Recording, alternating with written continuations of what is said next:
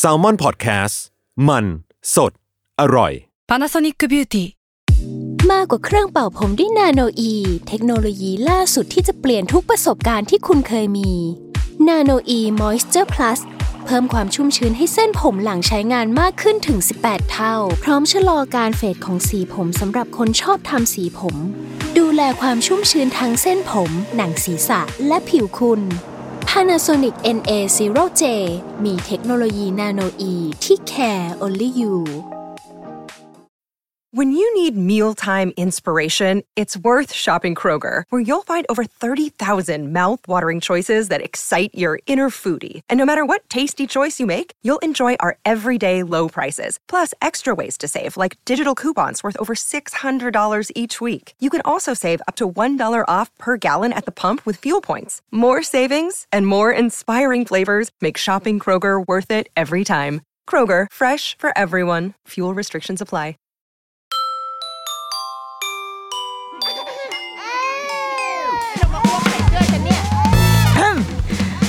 ดอะรุกี้มัมคุณแม่มือสมัครเลี้ยงกับนิดนก สวัสดีค่ะดอะรุกี้มัมคุณแม่มือสมัครเลี้ยงกับนิดนกค่ะ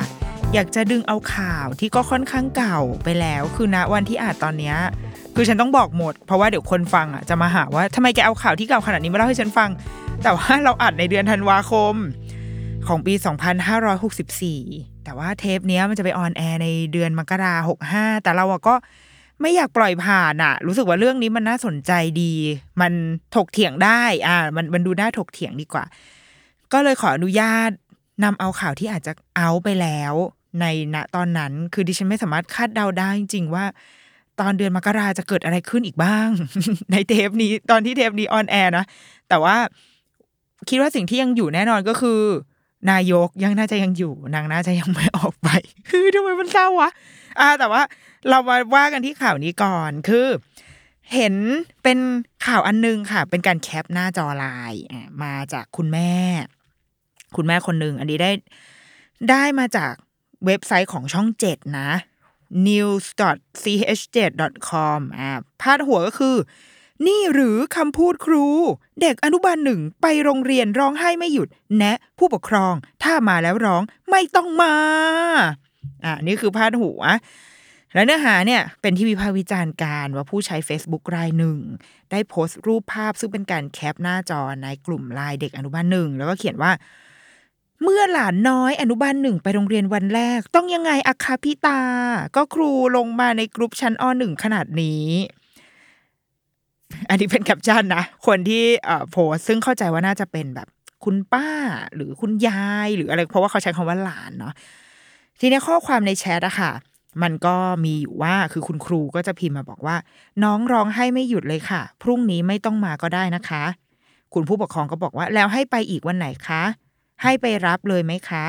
ครูก็พิมพ์มาอีก เหมือนเป็นการไม่ตอบ ไม่ได้ตอบคำถามที่ที่ผู้ปกครองถามไปครูก็บอกว่า ถ้าน้องมาแล้วร้องไม่ต้องมาค่ะทำให้เพื่อนไม่มีสมาธิไปด้วยผู้ปกครองก็บอกว่า คือไม่ต้องไปเรียนแล้วใช่ไหมคะ น้องคงยังไม่ได้ปรับตัว ครูก็บอกว่าค่ะ ทำงานที่บ้านได้ค่ะ เด็กเข้าใหม่ยังไม่ร้องเลยค่ะ ผู้ปกครองสอนเองที่บ้านนะคะ แต่สนใจเรื่องรับงานให้ลูกหน่อยค่ะ ครูก็พิมพ์ออกมา เด็กไม่พร้อม ครูไม่บังคับ ก็จบ ทีมข่าวออนไลน์ ช่องเจ็ดสี ก็ได้ฉันไปเรียกช่องเจ็ดสีเดี๋ยวเขาตีปากเขาชื่อว่า 7 HD อ้าเราเป็นยุคแบบดิจิตอลทีวีจะมาช่องเจ็ดสีเลยยะช่อง 7 HD เนี่ยก็ได้สอบถามไปยังผู้โพสต์เรื่องราวดังกล่าว ซึ่งเป็นคุณป้าของเด็ก ก็ระบุว่าหลานเรียนอยู่ระดับอนุบาลหนึ่งที่โรงเรียนแห่งหนึ่งในจังหวัดพิษณุโลก ซึ่งตนอะก็รู้สึกว่าคำพูดของคุณครูไม่น่ารักเลย และตอนนี้ทางครอบครัวก็ได้ตัดสินใจให้เด็กย้ายโรงเรียนเป็นที่เรียบร้อยแล้วอะทีนี้ก็จะด้วยด้วยรู้สึกที่มีความรู้สึกกับข่าวนี้เพราะว่าหนึ่งคือเป็นเด็กที่อยู่วัยเดียวกับลูกเรา อยู่อนุบาลหนึ่งเหมือนกัน แล้วก็เพิ่งจะไปโรงเรียน คือคำว่าเพิ่งจะไปโรงเรียนคืออย่างของน้องคนนี้เดาว่าอาจจะเป็นการไปโรงเรียนครั้งแรกจริง ๆ นะแต่ว่าอย่างลูกเราก็คือเพิ่งเปิดเทอมในวงเล็บที่ว่าเปิดเทอมเมื่อปีที่แล้ว2564นะ ดังนั้นอะ มันมีความรู้สึกร่วมเยอะ เพราะว่าคิดว่าเข้าใจทั้งในมุมของคุณแม่หรือคุณป้าเนี่ยที่ที่เป็นคนดูแลน้องอะค่ะ แล้วก็พอจะนึกภาพของคุณครูออก นึกภาพความวินาศสันตโรในห้องเรียนที่คุณครูต้องเผชิญอะออกเหมือนกัน แล้วอยากจะเอามาแบบ คิดวิเคราะห์แยกแยะ นิดนึงเหมือนกัน แล้วก็ชวนคิดคือไม่อยากให้ เราเราสึกว่าเรื่องเนี้ยมันไม่ใช่แค่ดราม่าที่จะเอามาแค่แคปหน้าจอไลน์แล้วเอามาด่าครูอะถึงแม้ว่ามันดูน่าด่าคือ ความพ่อความแม่ของพวกเราอะเราเห็นแบบเพื่อนเราแชร์กันไปก็แบบนั่งครูอะไรเงี้ยก็เป็นการด่ากันกันแบบฟัดฟัน ซึ่งในใจเราถามว่าด่าไหมด่าคือแวบแรกที่อ่านอะคือสะบดขึ้นมาแล้วว่าเฮ้ยแบบนี้ได้เหรอวะแต่ว่าพอพอไปอ่านอีกสักสองสาครั้ง ซึ่งทำไมกูต้องจริงจังกับเรื่องแบบนี้ กับการเรียนหนังสือจริงจังขนาดนี้ไม่รู้ พอมาอ่านอีกสองสาครั้งก็ ก็พบว่ามันมีอะไรที่น่าสนใจมากกว่าแค่ที่จะไปโจมตีที่คุณครูอย่างเดียว ที่เราน่าจะเอามาขยายความต่อ และจริง ๆ ก็อาจจะเป็นหน้าที่ของสื่อ ซึ่งนะตอนนี้ก็คือทำหน้าที่สื่อ แทนไปด้วยคือไม่รู้ไม่รู้ว่า สื่อจะนำพาเราไปได้ไกลกว่าแค่ดราม่านี้หรือเปล่าอะแค่ดราม่าที่ว่า คุณครูดูพูดจาไม่ดีกับเด็กจังเลยอย่างเงี้ย แต่เราเราพาไปพามันไปได้ไกลกว่านั้นไหม ดังนั้นวันนี้ก็จะขอพาไปอาจจะไม่ไกลมาก อาจจะไม่ได้ไปถึงประมาณแม่ห้องสอน ตอนนี้อาจจะอยู่ประมาณแค่สิงห์บุรี แต่ก็ถือว่าไกลจากกรุงเทพแล้วนะคะ อะเริ่มต้นก่อนว่า ถ้าเอาแว็บแรกนะ เท่าที่อ่านอะมีหลายมีหลายอันที่เขาเลยกเห็นค้านอะเห็นค้านหรือว่าน่าหงุดหงิดในใจ พอสมควร ก่อนอื่นคือต้องมานึกภาพของเด็กๆที่ไปโรงเรียนก่อนนะ นี่คือเด็กอนุบาลหนึ่งสมมุติว่าเท่าที่อ่านอาจากจากข้อความลน์คือมันเนื้อหามันมีน้อยมากคือเราไม่สามารถรู้แบ็กกราวอะไรได้มากกว่านี้อีกแล้ว แต่จากการเดาคือเดาว่าน้องเนี่ยเป็นเด็กเก่า เพราะว่ามีประโยคหนึ่งที่ครูบอกว่า เด็กเข้าใหม่ยังไม่ร้องเลยค่ะ เลยเดาว่าน้องคนนี้น่าจะเป็นเด็กเนอร์เซอรี่ที่นี่มาก่อน แล้วก็อ่าเพิ่งขึ้นอนุบาลหนึ่งทีนี้การเปิดอนุบาลหนึ่งของเด็กในในยุคนี้ค่ะ ในเมื่อปลายปีที่แล้วถ้าเรายังพอจำกันได้ มันเป็นการเปิดเทอมที่ไม่ปกติ เพราะว่าจริง ๆ เด็ก ๆ ต้องเปิดเทอมเดือนพฤษภาคมนะเราจะพูดบนพื้นฐานของเด็กโรงเรียนไทยปกตินะคะ เด็กจะเปิดเทอมเดือนพฤษภาคม แต่ว่าเมื่อปีที่แล้วด้วยสถานการณ์โควิด เด็ก ๆ เปิดพฤษภาคมก็จริง แต่ว่าเขาต้องเรียนออนไลน์ จะไม่ว่าจะระดับชั้นไหนก็เหอะโดนจับเรียนออนไลน์กันหมด และโรงเรียนเพิ่งเพิ่งจะมาเปิดจริง ๆ คือ ต้นเดือนพฤศจิกายนไล่เรียกกันไป บางโรงเรียนเพิ่งจะมาเปิดเดือนธันวาหรือว่าบางโรงเรียนรอจะ kick off เดือนมกราคมด้วยซ้ำมันเป็นการเปิดเทอมที่ที่ไม่ใช่ว่าเขาปิดเทอมอะ ไม่ใช่ว่าปิดเทอมเหมือนเราปิดเทอมภาคฤดูร้อนอะ มันจะมันจะสดใสซาบซ่า แล้วเราจะเปิดเดือนพฤษภามาด้วยความ ด้วยความตื่นเต้นด้วยความเห่อโรงเรียนใหม่ อันนี้บนบนพูดแบบเด็กปกตินะ แต่นี่มันคือเด็กอนุบาลที่จริง ๆ แล้วด้วยวัยของเขาก็ยังควรจะต้องอยู่กับพ่อแม่ เราเราจะไม่มาไม่มานั่งพูดกันเรื่องที่ว่าทำไมต้องส่งเด็กไปโรงเรียนนะ เพราะว่าเราก็ส่งลูกไปโรงเรียนเหมือนกัน คือพ่อแม่แล้วว่าเจ็ดแปดสิบเปอร์เซ็นบนโลกนี้ยังยังจำเป็นจะต้องส่งลูกไปโรงเรียน แล้วมันไม่ใช่ความผิด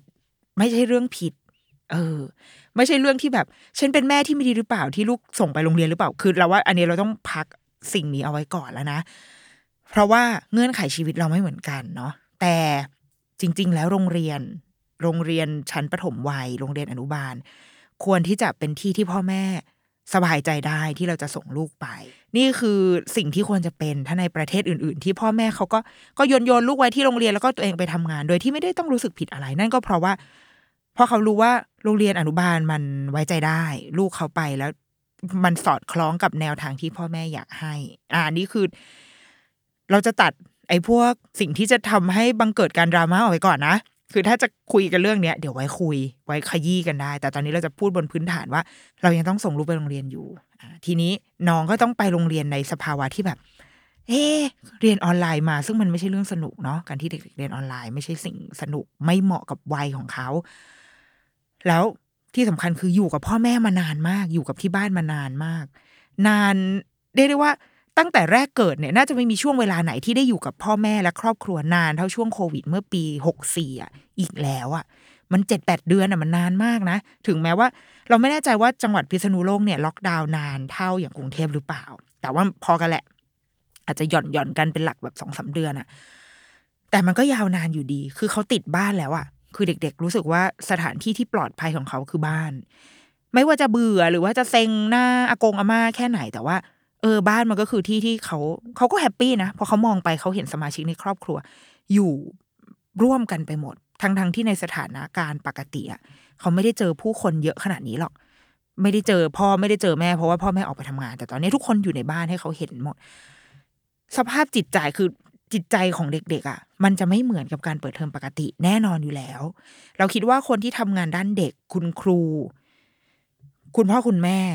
น่าจะต้องรู้สิ่งนี้อยู่แล้วว่าในการเปิดเทอมครั้งนี้มันจะไม่ราบรื่น เหมือนเช่นทุกครั้ง คือในการเปิดเทอมของอนุบาล มันไม่มีทางราบรื่น แต่ครั้งนี้อาจจะยากกว่าเดิมก็ได้ ดังนั้นพ่อคุณครูมาบอกว่าแบบ น้องร้องอะ น้องร้องไห้ขนาดเด็กเก่า เด็กมาใหม่ยังไม่ร้องเลยอะไรเงี้ย เอาในในฐานะที่แบบ เป็นคุณครูปฐมวัยอะเป็นครูอนุบาลเรารู้สึกว่าพูดแบบนี้ไม่ได้ ในมุมแม่เลยนะฉันแบบ ถ้าฉันเป็นคุณแม่ที่ได้คิดได้เห็นอันเนี้ย ฉันก็คงจะพิมพ์ยาว คงจะพิมพ์ยาวไปหรือไม่ก็คือโทรคุยกับคุณครูเหมือนกันว่าเข้าใจสถานการณ์ทั้งหมด แต่คิดว่าคุณครูพูดแบบนี้อาจจะไม่ถูกต้องคือคุณครูต้องมันมันเป็นค่าดีฟอร์ว่า มันเหมือนกับคนทำงานไอทีแล้วต้องรู้วิธีการแบบการเอาโปรแกรมออกและลงโปรแกรมอะมันเป็นเรื่องพื้นฐานมาก ๆ ของวิชาชีพเลยอะ่ะ เออ มัน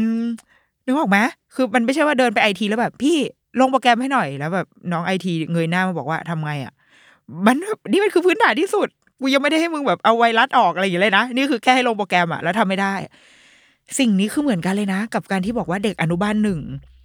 มาโรงเรียนแล้วร้องไห้อะ เป็นค่าดีฟอลที่เราว่า ไม่ต้องเป็นคุณครูก็ยังต้องรู้ป้าวะแต่ว่าโอเค คุณครูอยู่หน้างาน คุณครูจะเหนื่อยหรือไงไม่รู้ แต่มันไม่ใช่ข้อแก้ตัวหรือมันไม่ใช่ข้ออ้าง อะ เรา อืมอันนี้เป็นเป็นสิ่งที่ติด นิดหนึ่งว่าน้องร้องไห้แล้วเนี่ย เด็กเข้าใหม่ยังไม่ร้องเลยอะเราเราว่ามันฟังอ่านแล้วมันแปลกๆนิดหนึ่งเออ ทีเนี้ย นี่คือนี่คือการเปิดเทอมทีนี้เราก็จะมาอีกหนึ่งประเด็นคือไอความที่เราอ่านแล้วเราแบบรู้สึกติดติดขัดขัดอะเพราะว่าอะถ้าอยากจะลองเข้าข้างคุณครูนิดนึง อยากจะลองเข้าใจในมุมคุณครูนิดนึง มันมีจุดที่ฉุกคิดขึ้นมาว่า เอ๊ะ หรือว่าคุณครูอะ กำลังกำลังเหนื่อยอยู่หรือเปล่า เพราะว่า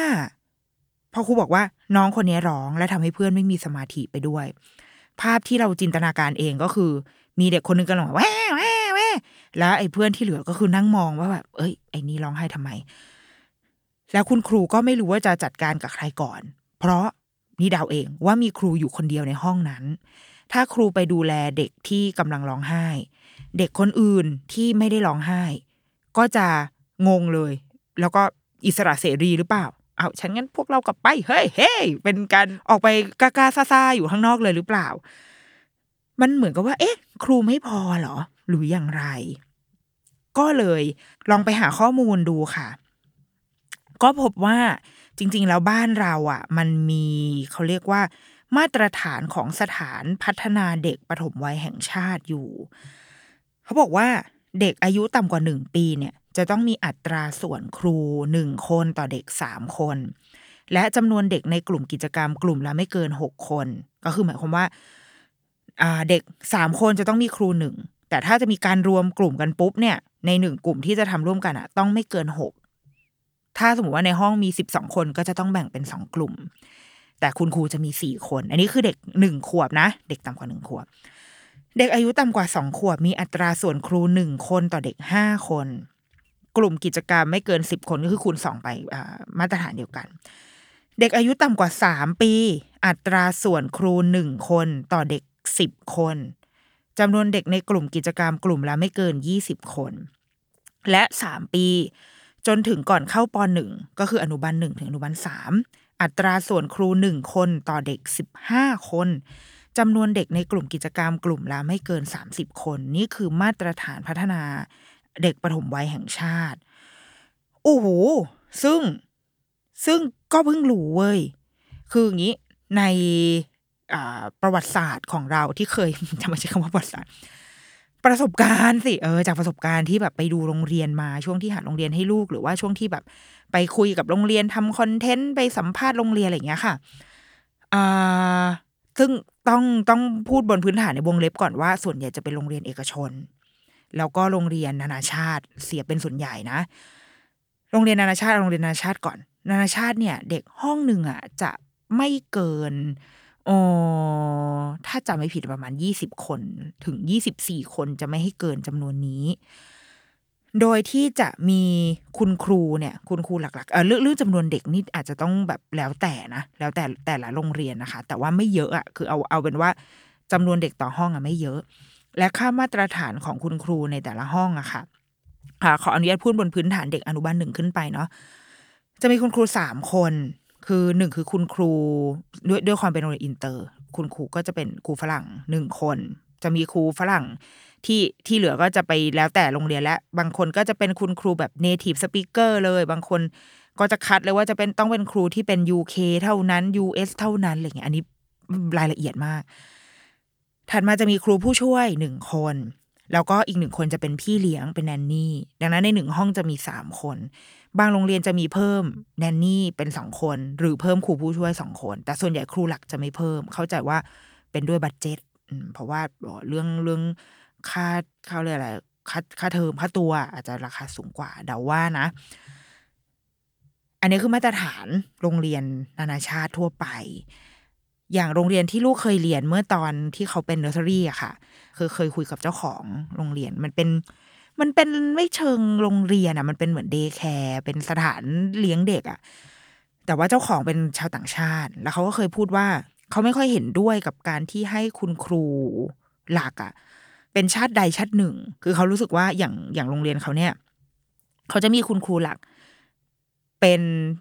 ทั้งครูต่างชาติ แล้วก็ครูไทยอยู่ในวันณะเดียวกัน เออ เอาใช้คือ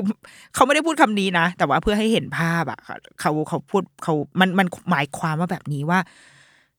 อืม ด้วยความที่เราอยู่ในประเทศไทยอะดังนั้นภาษาไทยมันก็จะหายไปไม่ได้ แล้วมันไม่ควรถูก ไม่ควรถูกทรีตเป็น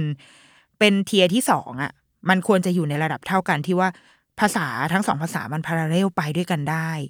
ดังนั้นศักดิ์สิทธิ์ของคุณครูที่เป็นครูฝรั่งกับครูไทยเนี่ยเท่ากัน ก็คือเป็นครูหลักเหมือนกัน แล้วที่เหลือก็เป็นแนนนี่เป็นพี่เลี้ยง รู้สึกถ้าจะไม่ผิดมีครูผู้ช่วยด้วยนะคะ แต่ว่าอ่าคนที่เหลือก็จะเป็นเป็นคนไทยแล้วเป็นครูผู้ช่วยเป็นพี่เลี้ยงที่คอยดูแล แต่ว่าคุณครูที่เป็นครูหลักอะ่ะเป็นเขาเรียกค่าเท่ากัน ไม่ว่าจะเป็นครูชาติไหนเป็นมีค่าเท่ากันหมด ซึ่งเออเราเราเราเองก็เห็นด้วยกับแนวทางแบบนี้เหมือนกัน ว่าก็จริงคือ ไม่งั้นคำพูดของครูไทยบางทีมันไม่ศักดิ์สิทธิ์เหมือนกันนะเออหรือเปล่าคือถ้าเราไม่ได้ทรีตเขาว่าเขาก็เขาก็เทียบเท่ากับคุณครูฝรั่งอะไรเงี้ยหรือว่าตัดมาอีกทีคือโรงเรียนปัจจุบันที่ลูกเรียนอยู่อะค่ะ ตอนที่เขาอยู่เนอร์เซอรี่คือวัยคือสองถึงสามขวบ จะ อัตราส่วนคือเด็กห้าต่อครูหนึ่งอย่างห้องเขามีเด็กยี่สิบคนจะมีคุณครูสี่คนอยู่ในห้อง แล้วตอนนี้เขาอยู่อนุบาลหนึ่งจะมีเด็กประมาณยี่สิบสี่ถึงยี่สิบห้าคน แล้วก็คุณครูสามคน อัตราส่วนมันจะปรับมันจะเป็นแปดต่อหนึ่งจากเดิมเด็กเล็กเป็นห้าต่อหนึ่งเนาะพอโตขึ้นมาหน่อยจะเป็นแปดต่อหนึ่งแล้วก็คุณครูทั้งสามหรือสี่คนในห้องอะค่ะ จะวันณะเดียวกันวันณะเดียวกันคือเป็นครูทั้งหมด เป็นคุณครูอะเป็น เป็นคนที่คุริฟายว่าเป็นครูมาแล้ว คือไม่ไม่ได้มีใครถูกทิดว่าเป็นเป็นแนนนี่หรือว่าเป็นผู้ช่วย โอเค แน่นอนมันต้องมีครูหัวหน้าห้อง มีคนที่แบบ เป็นหัวหน้าทีมอะมันต้องมี แต่ว่าที่เหลือทดแทนกันได้หมด ไม่ใช่ว่า เฮ้ย คนนี้ทดแทนไม่ได้เดี๋ยวพ่อแม่ไม่ไว้ใจ เพราะว่าเขาเป็นแค่ครูผู้ช่วยอะไรเงี้ยไม่ใช่ ทุกคนเทียบเท่ากันหมดในหนึ่งห้อง ดังนั้นมันก็เรารู้สึกว่ามันเฟกซิเบิลกว่า อย่างตอนนี้พอมีโควิด พอเขาจะต้องแยกกลุ่มกัน ก็คือคุณครูทุกคนก็จะสามารถดูแลเด็กได้ ไม่ต้องสลับวันใด ๆ กันมาเรียน เพราะว่าทุกคนคือครูไงทุกคนคือคุณครูที่ดูแลเด็กได้เทียบเท่ากันหมด อันนี้คือที่โรงเรียนลูก ดังนั้นน่ะ จากการที่เราเคยคือนี่ก็เป็นแม่เนาะไม่ไม่ได้เป็นครู แต่ก็เคยไปนั่ง observe ลูกตอนที่เขาเพิ่งเปิดเทอมวันแรกตอนที่เขาอยู่เนอร์เซอรี่อะไรเงี้ย คือด้วยด้วยภาพห้องเรียนที่เราเข้าใจค่ะ โอเค มันเป็นไปได้ที่มีเด็กร้องไห้ และมันมันโอเคมันหมายความว่าเขาไม่พร้อม แต่มันไม่ไม่ใช่ว่าเขาจะไม่พร้อมไปตลอดชีวิตนะ เขาแค่ไม่พร้อมในวันนั้น และเด็กที่ไม่ร้องไห้ ดูเหมือนว่าพร้อม แต่ว่าไม่ได้หมายความว่าวันพรุ่งนี้หรือมะรืนนี้เขาจะไม่ร้องไห้นะ เราไม่อยากไปแบบเลเบลคือเราเราอยากให้ดูเด็กเป็นปัจจุบันอะปัจจุบันขณะว่าวันนี้เขาเกิดเหตุการณ์อะไรกับเขาเขาเป็นยังไง แล้ววันพรุ่งนี้เขาอาจจะ บวกก็ได้ หรืออาจจะลบก็ได้เว้ยมันมันเป็นไปได้ทั้งหมด เราจำได้ว่าเวลามองเข้าไปเราไปส่องดิฉันก็นั่งเป็นนักส่อง นักส่องลูกตอนเช้า ก็จะเห็นภาพบางวันที่มีเด็กที่แบบร้องไห้มา คือลงจากรถก็คือแบบแรดออกมาแล้วอย่างเงี้ย สิ่งที่คุณครูทำก็คืออุ้มเลยอะอุ้มมาเหมือนให้ให้เขารู้ว่า เขาไม่ได้อยู่กับคือคุณพ่อคุณแม่ไม่ได้ดูแลเขาไม่ได้อุ้มเขา แต่ครูอุ้มอยู่นะมีคนให้ซบอะเออให้ซบให้ร้องไห้ด้วยอย่างเงี้ย แม้ว่าเด็กก็จะแบบอาจะเอาแม่จะหาแม่อะไรเงี้ยนั่นก็โวยวายไปแต่ว่าครูอุ้มอยู่ อย่างนั้นมันอุ่นใจโวยวายไปยังไงก็ไม่รู้แต่ว่า โอเค มีคนดูแลเขาแหละแล้วว่าข้างในมันก็ได้รับการเยียวยาประมาณหนึ่งแล้วครูคนเนี้ย ก็รับบทนางอุ้มไปเลยจ้า ตอนเข้าแถวเด็กๆอีกเด็กคนอื่นก็คือแดนกระจาย ลูกลูกดิฉันก็คือนางก็แดนเละเทะพระอาทิตย์ยิ้มแฉ่งนะจ๊ะยิ้มไปจนถึงปากซอยนางก็เล่นเล่นเต้นเต้นไป คุณครูที่อุ้มน้องคนนั้นที่นะ ตอนนี้ยังไม่พร้อมอะก็ยังอุ้มอยู่ แต่ถามว่าเขาร้องไห้ไหมเขาไม่ร้องแล้วนะแต่ดูจากหน้าคือก็ไม่พร้อมเหมือนกัน คือหน้าก็ไม่สามารถไม่ได้จะมาเอนจอยแบบพระอาทิตย์ยิ้มแฉ่งได้นะจ๊ะแต่ว่าแต่โอเคขึ้น ไม่ร้องไห้ไม่แผดเสียงแล้ว เพราะคิดว่า คงรู้แล้วว่าร้องไปก็ไม่ได้อะไร เพราะว่าพ่อแม่กลับไปหมดแล้วจ้าพ่อพ่อแม่ก็คือ ไปแล้วนะ แล้วก็เอ่อเหยียบคันเร่งออกไปจากโรงเรียนเรียบร้อย เขาก็เลยหยุดร้อง แต่ว่าตายังบวมๆแล้วก็หน้าตาก็ยังตุยๆอยู่ยังไม่ได้ไม่ได้พร้อม ไม่ได้พร้อมเต้นพร้อมเรียน แล้วบางทีคุณครูคนเนี้ยแหละ จะอุ้มคือบางทีบางวันอะคืออุ้มสองแขนเลยก็มีเว้ยและถ้ามีเด็กที่อารมณ์ไม่ดีมากกว่าหนึ่งหรือสอง ขาว่างนี่คะคุณครู ก็คือเกาะขา ก็มีเหมือนกันดังนั้นครูหนึ่งคนเนี่ย สามารถที่จะรับมือได้ถึงสี่เลยทีเดียวนะ สามารถสี่เด็กที่แบบร้องไห้อารมณ์ไม่ดีอะมันเป็นไปได้ ทั้งคือมันจะมีครูคนนี้อยู่ ซึ่งเวลาเราส่องดูอะเท่าที่เห็นนะคือเพราะถ้ากิจกรรมมันเริ่มแล้วอะแบบเด็กเริ่มแดนกันแล้วอะมันน้อยมากนะ ที่จะมีเด็กที่ยังร้องไห้แบบ ไม่หยุดมิมันถามว่ามีไหมมีนะแต่ไม่บ่อย คือยังร้อง ยังร้องอยู่มีแต่ว่าคุณครูจะอยู่ตรงนั้น คือจะมีคุณครูนั่งอยู่แล้วก็ฟัง โอเคร้องไห้นะลูกเนาะแล้วก็ ก็รับฟังกันไปอะ แต่ว่ามันมีแนวโน้มว่าเดี๋ยวเขาจะหยุดอะ เดี๋ยวเขาจะเดี๋ยวเขาจะพออะ เออ แต่ว่าทำไมในเคสอันเนี้ย ที่คุณครูบอกว่า ถ้าน้องร้องแล้วเดี๋ยวเพื่อนจะแบบเสียสมาธิไปกันหมดอะ เอ๊ะมันไม่มีคนเข้าไปดูแลเขาหรอ หรือยังไงวะหรือมันมีครูอยู่คนเดียวในห้องแล้ว แล้วมันจะยังไงต่ออะอันนี้เป็นสิ่งที่ที่สงสัยและจริง ๆ อยากจะรู้เพิ่มเติมด้วยนะ ถึงสภาพในห้องเรียนนี้ ทีเนี้ยถ้าไปอ้างอิงจากจากอ่าเนี่ยค่ะ ไอคู่มือศูนย์พัฒนาเด็กปฐมวัยแห่งชาติอะโอ้โหเราเราเราคิดว่า โอเค เขาคงต้องทำกว้างหน่อยแหละ เพื่อ เพื่อให้มันง่ายต่อการเอาไปทำจริงอะเนาะเพราะว่าคงเป็นไปได้ว่าประเทศเราขาดแคลน ทรัพยากร ครู และอาจจะขาดแคลนงบประมาณ ซึ่งจริง ๆ เชื่อว่าไม่ได้ขาดแคลนงบประมาณ แค่งบงบประมาณไม่ได้ลงมาตรงนี้ มันมีแต่มันไปอยู่ตรงอื่นเท่านั้นเอง แต่โอเค เอาเอาบนพื้นฐานความเป็นจริงก่อน เด็กสามปีนี่คือเรากำลังพูดถึงเด็กอนุบาลหนึ่งเนาะ เด็กสามปีอัตราส่วนครูหนึ่งต่อเด็กสิบห้าคน โอ้มันมันหดมันเยี่ยมเหมือนกันนะ มันหมายถึงว่าเยอะเหมือนกันนะ คือถ้าเทียบกับอาลูกโรงเรียนที่ลูกเราเรียนอยู่ เด็กแปดคนต่อครูหนึ่งคน อันนี้คือเด็กสิบห้าคนต่อครูหนึ่งคนก็คือสองเท่าเลยนะ คือสองเท่าของของโรงเรียนที่ลูกเราเรียนอยู่เลยอะโอ้นี่คือความเหลื่อมล้ำปะวะ ถูกปะมันแบบ มันแน่นอนอยู่แล้วครูหนึ่งคนกับเด็กแปดคนอะ เขาต้องดูแลได้ทั่วถึงอยู่แล้ว เพราะว่าดีเทลงานของครูมันเยอะมากเหมือนกัน คือนอกไม่ใช่แค่ดูแลแบบการเล่นกันอะไรระหว่างวันนะคือมันจะมีวันก่อนลูกเพิ่งเล่าให้ฟังว่า เกิดการแบบเด็กทะเลาะกัน คือมันแย่งของกันอะ แล้วก็ร้องไห้ และในขณะเดียวกันกับที่อีกสองคนเนี้ยแย่งของกันอะ อีกสองคนอะ ก็เกิดอุบัติเหตุวิ่งชนกัน แล้วก็กลายเป็นว่าในห้องวันนั้นจากแปดคน มีเด็กร้องไห้ไปแล้วสี่เว้ยคือแบบแบบครอครอซ้ำกำซัดมากเหมือนครูเป็นปีชงอะคือร้องไห้ไปแล้วสี่โดยที่ครูก็ต้องดีลทั้งอีเด็กที่ที่ตีกัน และไอเด็กที่มันแบบบังเอิญวิ่งชนกันด้วยความไม่ตั้งใจแล้วตอนนี้หัวโนอยู่เอาต้องมาประคบน้ำแข็งอะไรอย่างเงี้ยเฮ้ยวิ่งวุ่นเหมือนกันนะนี่คือแบบความซึ่งสภาพความแบบนี้ในห้องเรียนเด็กอนุบาลหนึ่งอะเด็กอนุบาลอะใช้คำว่าเด็กอนุบาล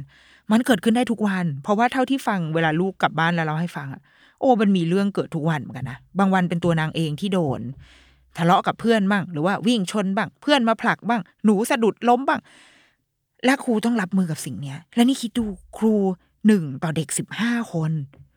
และสมมุติว่าในห้องเรียนนี้คือที่หาข้อมูลเนี้ย เพราะอยากจะอยากจะมาหาคำตอบว่าที่คุณครูคนนี้ดูเหนื่อยอะ่ะหรือว่าห้องเรียนเนี้ยมันมีสิบห้าคน แล้วมีครูหนึ่งคนจริง ๆ วะนึกออกปะคือแบบคือเอายึดตามคู่มือนี้เลยอะ คือคู่มือบอกว่ามินิมัมมาให้มีเท่านี้และโรงเรียนเนี้ยก็เลยซัดตามมินิมัมเลยก็คือครูหนึ่งต่อเด็กสิบห้าคนอ๋อถ้าอย่างนั้นตายแน่นอน ถ้างั้นมันเป็นไปได้เลยเว้ยที่ครูจะบอกว่า พอมีเด็กร้องไห้หนึ่งคนแล้วทำให้เด็กคนอื่นเสียสมาธิ อ่าใช่ในในทางแบบหลักการและเหตุผลนะใช่ แต่ก็ต้องกลับมาที่หน้าที่ มันก็ต้องเป็นความท้าทายของวิชาชีพอะเนาะว่า งั้นแล้วเราจะจัดการอะไรต่อ อันนี้ถามคิดเองในความเป็นแม่ว่าเราคิดว่าเราคงต้องไปดีลกับเด็กที่ร้องไห้ก่อน แล้วก็ให้เด็กคนอื่นๆที่ที่ที่โอเคอะที่ไม่ได้ร้องไห้ในตอนเนี้ย ให้เขาเล่นไป ให้เขาให้เขาได้เพราะว่าจริง ๆ ถ้าคุณครู ถ้าเอาเนี่ยมันหลายเรื่องมากเลยนะ คือถ้าเรามองว่าเด็กในวัยเนี้ยกำลังจะต้องมาเรียน เรียนในที่นี้คือ คุณครูอยู่ที่หน้ากระดานดำแล้วก็สอนอ้าวสวัสดีเด็ก ๆ วันนี้เราจะมาเรียนเรื่องการบวกเลขกันนะจ้าอ่าเนี่ยเด็กต้องการสมาธิในการที่เขาจะต้องแบบคอนเซนเทรตกับครูถูกปะถ้ามีหนึ่งคนในห้องร้องไห้ขึ้นมาปุ๊บไอ้ที่เหลือก็คือเละทันที เพราะว่าคุณครูก็สอนไม่ได้แล้ว คือครูไม่สามารถที่จะเอาละเอาหนึ่งหนึ่งบวกหนึ่งเป็นไรลูกเงี้ยมันสอนไม่ได้แล้วคือก็จะต้องมันต้องมีใครสักคนนึงแหละ ไปก่อนข้างหนึ่งอะถ้าไม่ไปจัดการเด็กร้องก็คือ ฉันจะสอน ฉันไม่สนใจแค่จะร้องก็ร้องไป ฉันจะสอนมันก็มีสองทางถูกว่าหวยมันออกได้แค่นี้ แต่จริงๆแล้วธรรมชาติเด็กมันไม่ใช่แบบนั้นไง เราก็จะกลับมาที่เรื่องเดิมอะคือเรื่องว่าเด็กอนุบาลไปโรงเรียนเพื่ออะไรคือเพื่อไปเล่นถูกไหมดังนั้นสมมุติว่าถ้าในห้องเรียนมีของเล่นมากพอ มีมุมให้เขาให้เด็ก ๆ ได้ทำมากพอ เช่น มีมุมของเล่น มีมุมบทบาทสมมติ มีมุมหนังสือ มีมุมประดิษฐ์ มุมศิลปะ ก็บอกเอ้ยเด็ก ๆ ไปอยู่ในมุม บังคับก็ได้อ้าวเลือกให้เลย น้องแก้มใสกับน้องอะตอม ไปอยู่ไปอยู่ไปทำศิลปะก่อนลูก น้องโบนัส น้องมิกิไปอยู่มุมอ่านหนังสือก่อนลูกอย่างเงี้ย แต่ถ้าจริงเอาให้ดีคือให้เด็กเขาเลือกเอง ให้เขาแบบเดินไปเข้ามุมของเขาอะให้เขามีอะไรทำอะโดยที่ไม่ได้ต้องรอการการเป็นลูกนกลูกกาที่รอให้แม่มาป้อนอะให้รอให้ครูมาสอนอะให้เขาไปเล่น เพราะว่าวัยเขาต้องไปเล่นถูกไหมแล้วคุณครูอะ ก็ไปดีลกับเด็กที่ร้องไห้เนี่ยอ้าวมาลูกอ่าไหนมาอุ้มอะครูอุ้มแล้วระหว่างนั้นคุณครูก็ก็ดูไป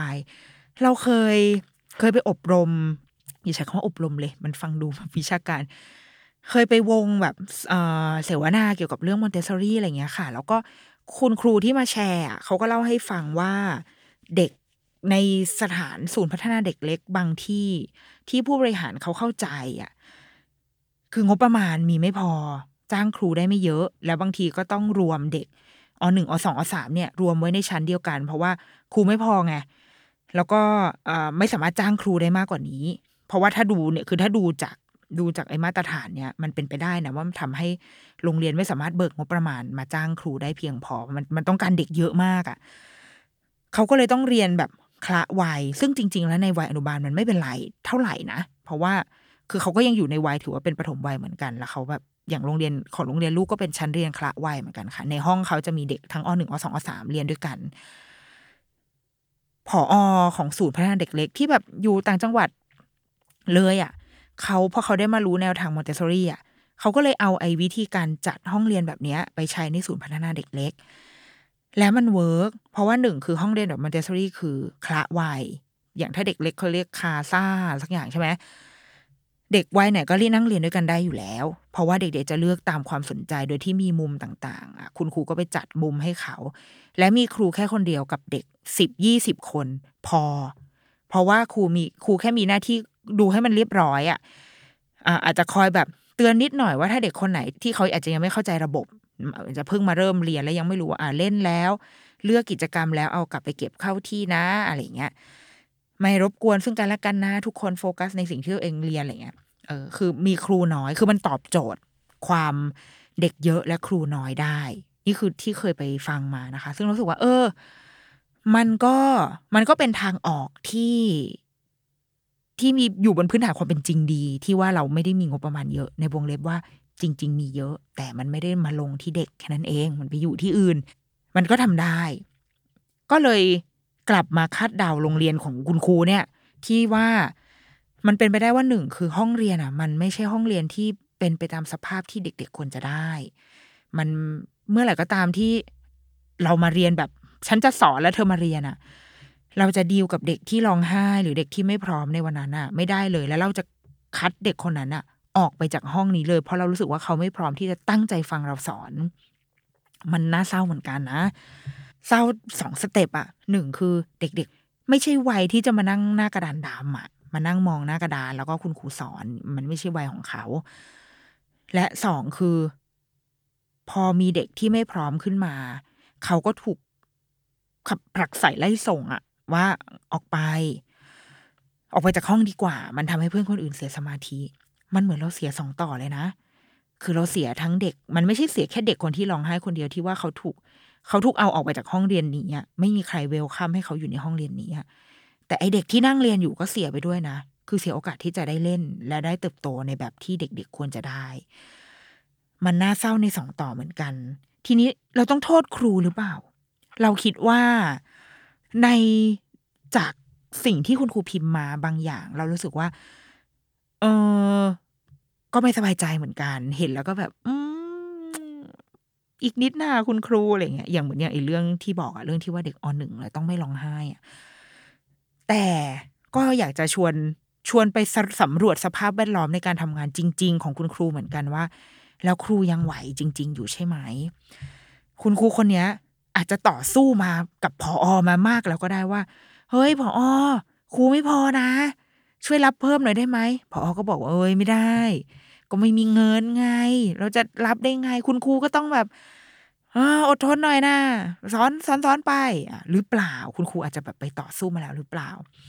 หรือคุณครูเองอาจจะเคยได้บอกพออแล้วว่าพออไอ้มาเรียนบวกลบอะ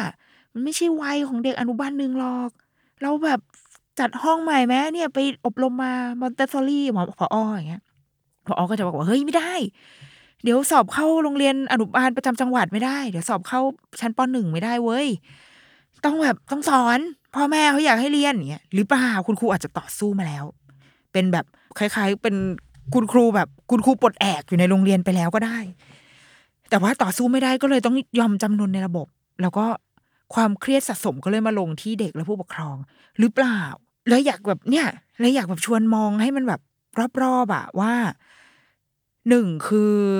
เราเชื่อว่าเราทุกคนอะอยากให้ ลูกหลานและอนาคตของชาติเราอะได้รับการดูแลที่ที่ดี ที่ถูกต้องถูกต้องในที่นี้คือถูกต้องตามหลักการที่ได้รับการพิสูจน์แล้วในทางวิชาการ หรือว่าในโลกใบนี้เขายอมรับนับถือกันอะเออ ว่า เด็กปฐมวัยควรได้รับอะไรบ้างหนึ่งสองสามสี่ชั้นเรียนของเด็กปฐมวัยควรจะเป็นอย่างไรบ้างหนึ่งสองสามสี่เหล่านี้เราเชื่อว่า ทุกคนน่ะไม่ต้องเป็นคุณพ่อคุณแม่ก็ได้ เราทุกคนเล็งเห็นหมดเว้ยว่าเด็ก ๆ คือ คืออนาคตของเราถูกไหมคืออนาคตของชาติ ไม่อยากพูดคำนี้เลยแต่ว่า เขาต้องมีอนาคตของเขาดีกว่า อืมเขาคือเขาต้องมีอนาคตของเขาแล้วเราก็คาดหวังในสิ่งที่สิ่งที่ดีที่สุดด้วย แต่เด็กจะไม่มีทางได้สิ่งที่ดีที่สุดเหล่านั้นได้เลย ถ้าเราไม่ได้ใส่ใจและลงทุนกับมันมากเพียงพอ ถ้าเราไม่ได้ลงทุนกับ คุณครูที่เป็นไม้ต่อจากคุณพ่อคุณแม่ ได้มากเพียงพอ เราเด็กสิบคน เด็กสิบห้าคนต่อคุณครูหนึ่งคน เราคิดว่าโอ้โห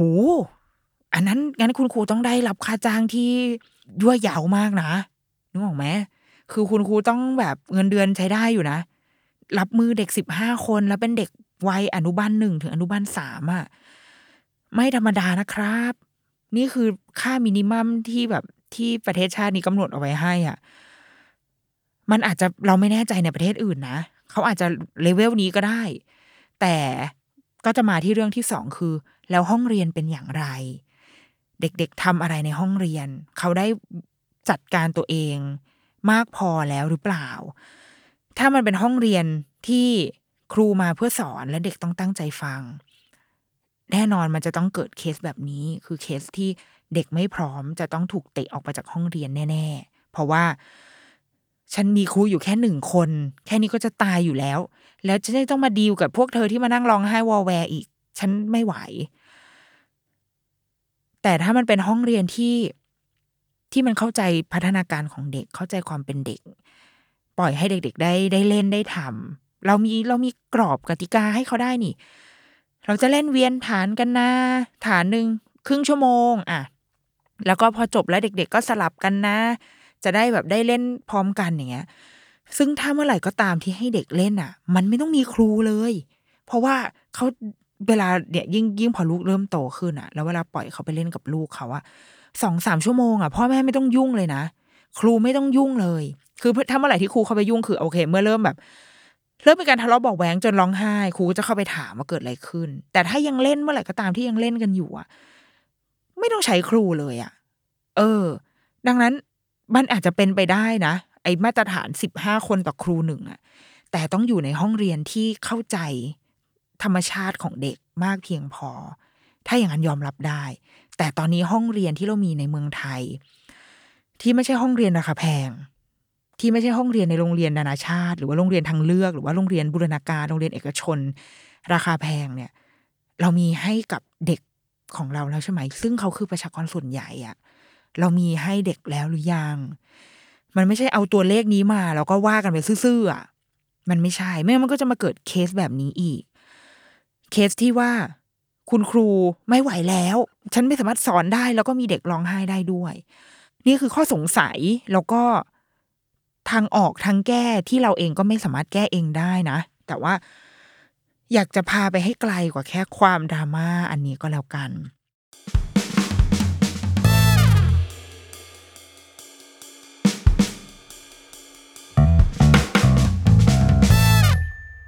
Another day is here, and you're ready for it. What to wear? Check. Breakfast, lunch, and dinner? Check. Planning for what's next and how to save for it?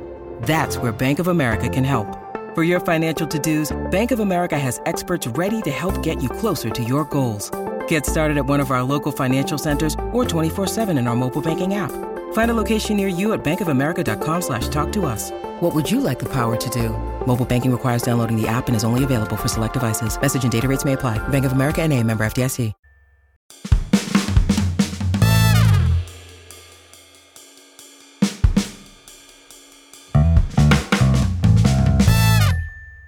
ทีเนี้ยในมุมของคุณพ่อคุณแม่บ้าง ว่าแล้วทีนี้ยังไงดี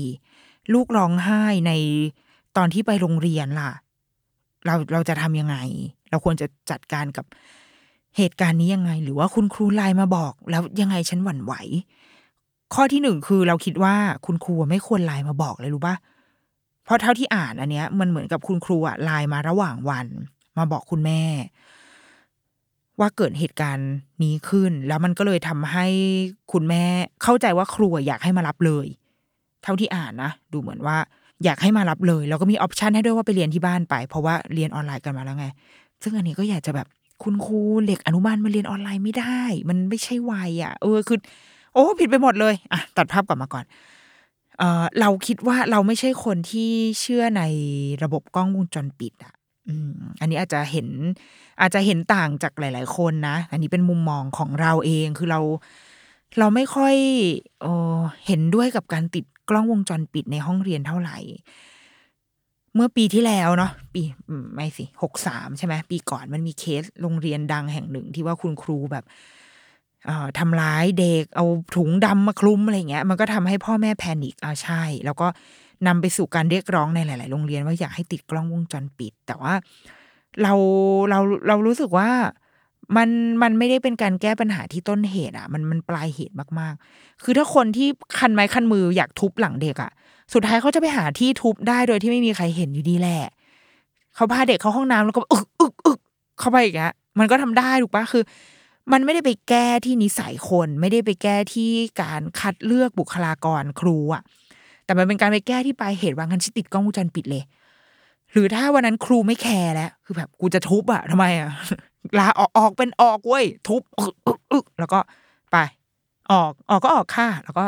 ลาออกเพราะว่า ตอนนั้นอาจจะค้นพบอาชีพใหม่ที่ทำรายได้ได้ดีกว่าดังนั้นขอทุบหลังเด็ก เป็นการทิ้งทวนอาชีพครูซะหน่อยอย่างเงี้ยเขาก็ทำได้ป่ะ เพราะว่ากล้องวงจรปิดมัน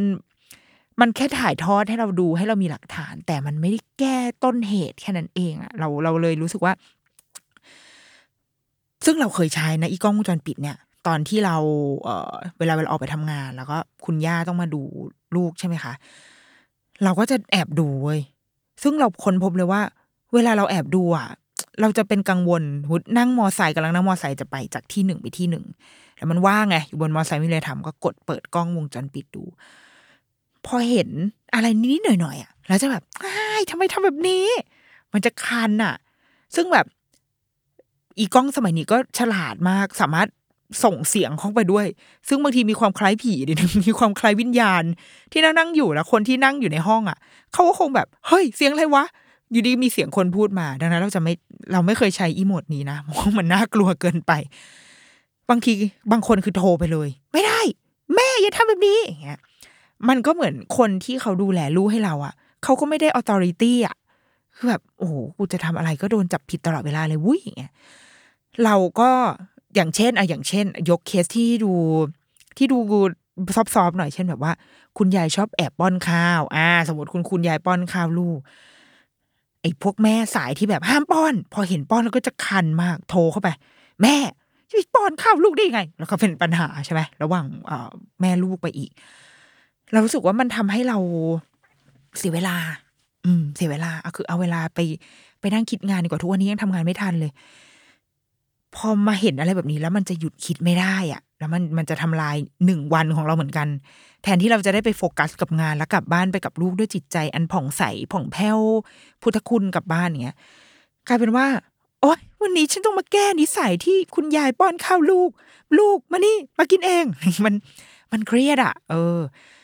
ก็เลยไม่ค่อยเห็นด้วยกับแนวทางนี้เท่าไหร่นักนะ รวมถึงเนี่ยค่ะ การที่แบบคุณครู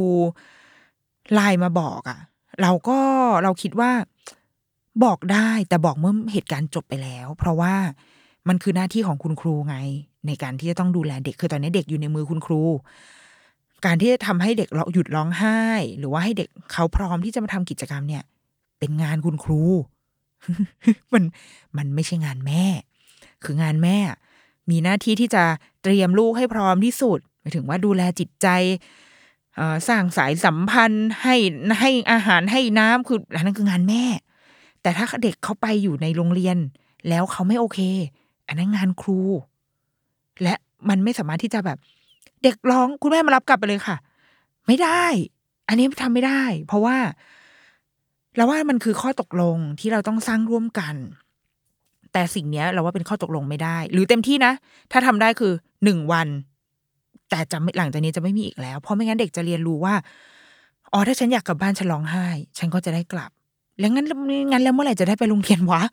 คือพวกนี้ร้องไห้อีกครูก็ส่งส่งกลับบ้านแม่ก็มารับพวกนี้ร้องไห้อีกครูส่งกลับบ้านแม่มารับ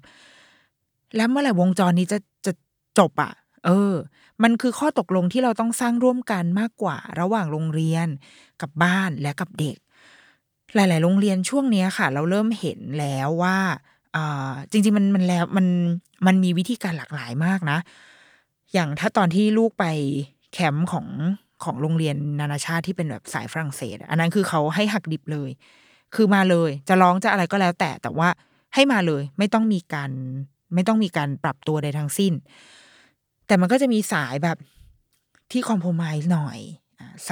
สัปดาห์แรกมาโรงเรียนสองวัน มาแค่สองชั่วโมงด้วยนะ แล้วคุณแม่ก็ยังมาด้วย ซึ่งแม่แบบ เป็นที่บ่นของแม่ เพราะว่าแม่ก็คืออะไรเหนื่อย ฉันอยากให้ลูกไปโรงเรียนสักทีอะกูก็ยังต้องมาเข้าห้องเรียนอยู่อะแต่ก็โอเคง่ายคือ ค่อยๆ เป็นหนังทีเซอร์เป็นการฉายหนังว่าโอเคหนูมาโรงเรียนจะประมาณนี้นะ และโรงเรียนเนี่ย ปลอดภัยนะ แม่อยู่ด้วย แม่ทำกิจกรรมด้วย เป็นโรงเรียน เป็นที่ที่มันมันเป็นภาพที่เด็ก พอเขาเห็นแล้วเขาจะรู้ว่าแม่ไว้ใจที่นี่แล้วเขาจะอยู่ที่นี่ได้ เพราะว่าคุณแม่ก็เคยมาที่นี่เหมือนกัน พอสัปดาห์ถัดไปแม่ไม่มาแล้วนะ แต่ว่ามาโรงเรียนแค่ครึ่งวัน กินข้าวเสร็จแล้วกลับบ้าน คุยกับลูกไว้เลย คุณครูก็บอกเด็ก ๆ ได้เลยว่า วันนี้จะอยู่กับคุณครู แต่เดี๋ยวพอกินข้าวเที่ยงเสร็จ คุณแม่จะมารับกลับบ้าน แล้วพอเที่ยงปุ๊บคุณแม่ก็ต้องมารับกลับบ้านจริง ๆ ตามนั้น ตามข้อตกลงที่เราทำร่วมกัน พอสัปดาห์ถัดไปเริ่มเปิดเรียนเต็มวันแล้ว เราก็แค่บอกว่า วันนี้กินข้าว แล้วนอนแล้วตื่นมา คุณแม่จะมารับนะ แค่นั้นเอง คือเป็นการทำข้อตกลงอะ่ะ เพื่อให้เด็กเขารู้ว่า จุดสิ้นสุดของวันเนี้ยมันจะอยู่ตรงไหน มันเหมือนเพลงไกลแค่ไหนคือใกล้อะ คือการอยู่ในสภาวะเดียวกับแบบพี่คุณเนมเกตสึอะคือแบบไกลแค่ไหนคือไกลเมื่อไหร่เธอจะรักฉันเสียที มันเลยต้องไปแต่งเพลงไง เพราะว่าเอาอะไรวะ คือมันไม่รู้จุดจบถูกไหมแต่ถ้าเราสามารถตกลงกันได้ว่า จุดจบของวันนี้คือหลังกินข้าวแม่จะมารับ หลังนอนหลับแม่จะมารับ โอเค วันนี้ถึงเราจะอารมณ์ไม่ดี แต่เดี๋ยวแม่จะมารับ